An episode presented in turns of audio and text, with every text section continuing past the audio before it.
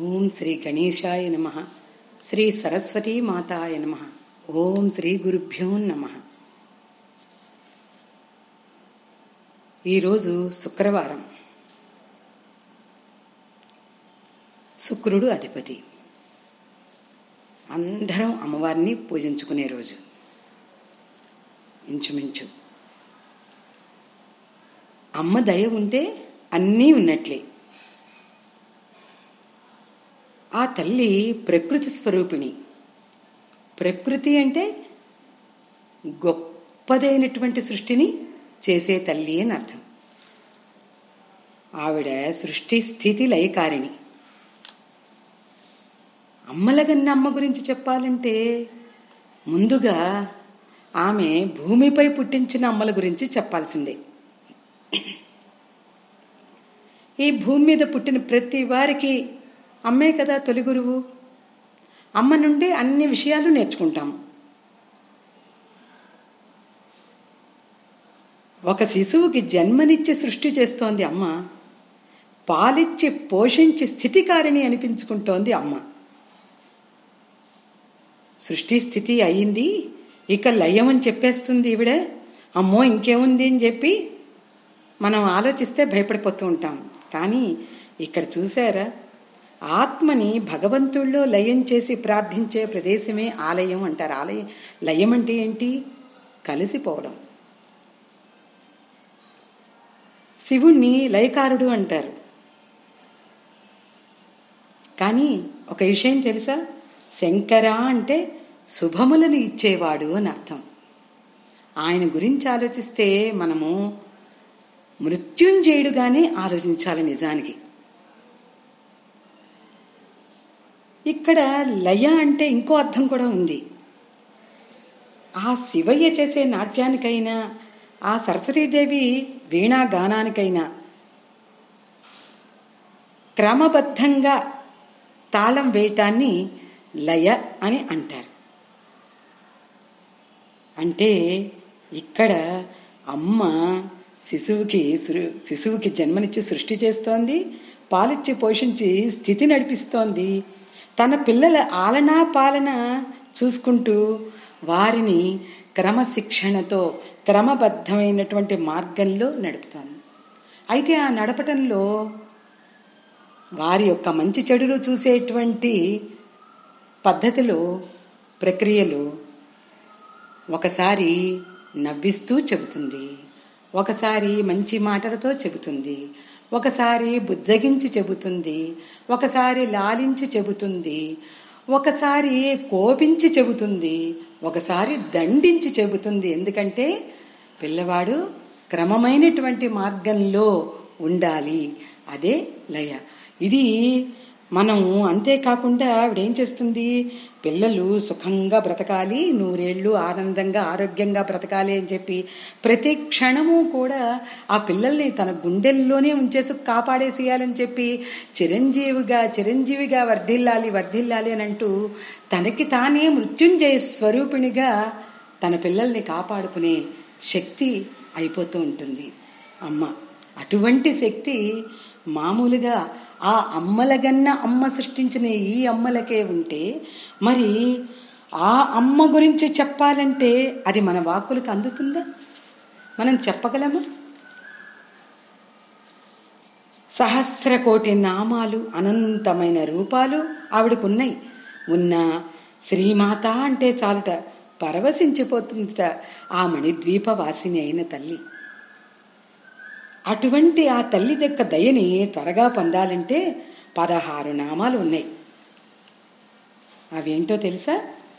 ఓం శ్రీ దుర్గాయై నమ ఓం శ్రీ నారాయణీ దేవ్యై నమ ఓం శ్రీ ఈశానాదేవ్యై నమ ఓం శ్రీ విష్ణు మాయాదేవ్యై నమ ఓం శ్రీ శివాదేవ్యై నమ ी सतीदेव्यै नमः। ॐ श्रीनित्यादेव्यै नमः। ॐ श्री सत्यादेव्यै नमः। ॐ श्री भगवतीदेव्यै नमः। ॐ श्री सर्वाणीदेव्यै नमः। ॐ श्रीमङ्गलादेव्यै नमः। ॐ श्री अम्बिकादेव्यै नमः। ఓం శ్రీ వైష్ణవీదేవ్యై నమ. ఓం శ్రీ గౌరీదేవ్యై నమ. ఓం శ్రీ పార్వతీదేవ్యై నమ. ఓం శ్రీ సనాతనీదేవ్యై నమ. ఈ నామాలకు అర్థాలు ఏంటో తెలుసా? దుర్గా. దుర్గా అంటే అన్ని భయాలను బాధలను పోగొట్టేది.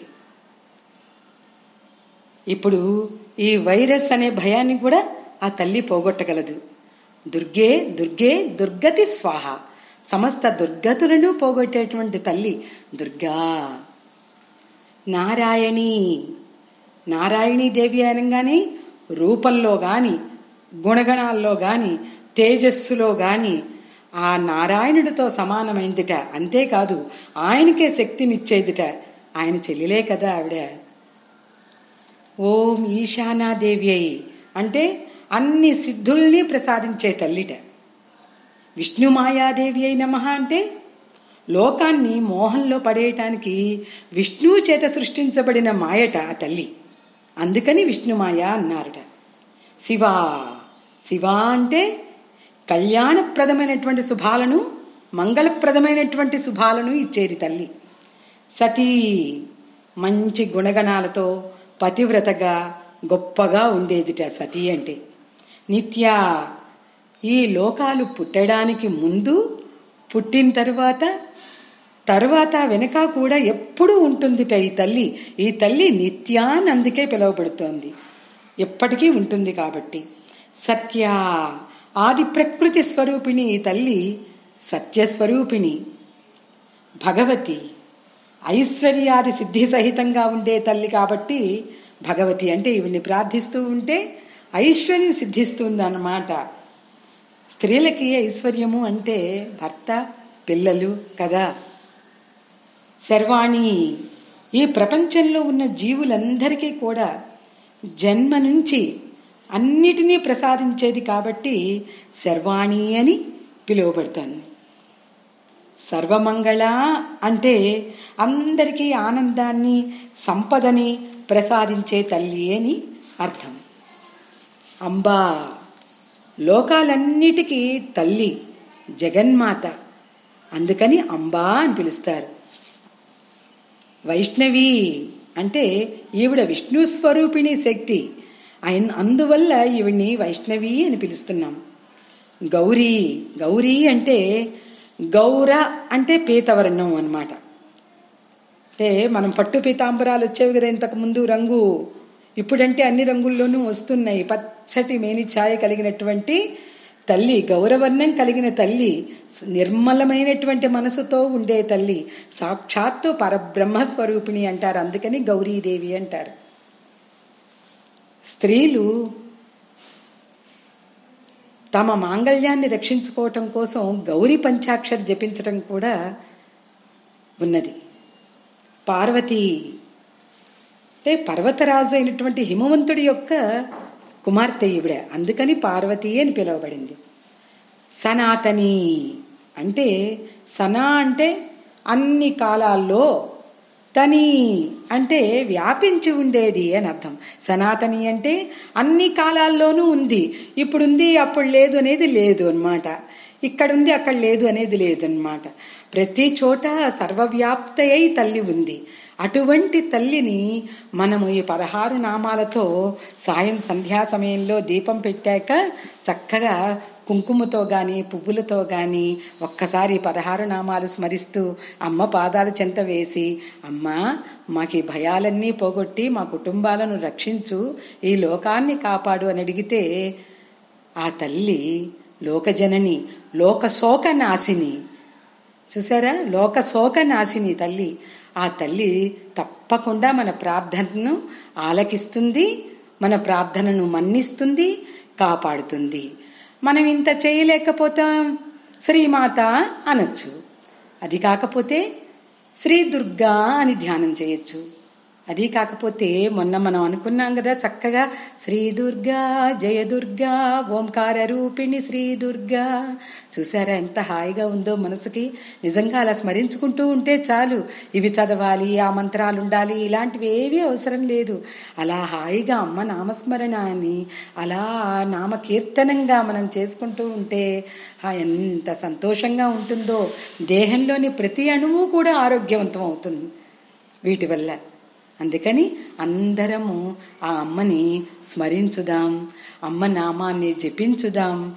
అమ్మని గురువుగా తల్లిగా తండ్రిగా గురువుగా దైవంగా మనం అర్చించుకుందాం ఆరాధించుకుందాం ఆరోగ్యాన్ని పొంది సంతోషంగా ఉందాం. జై శ్రీ సాయిరామ్.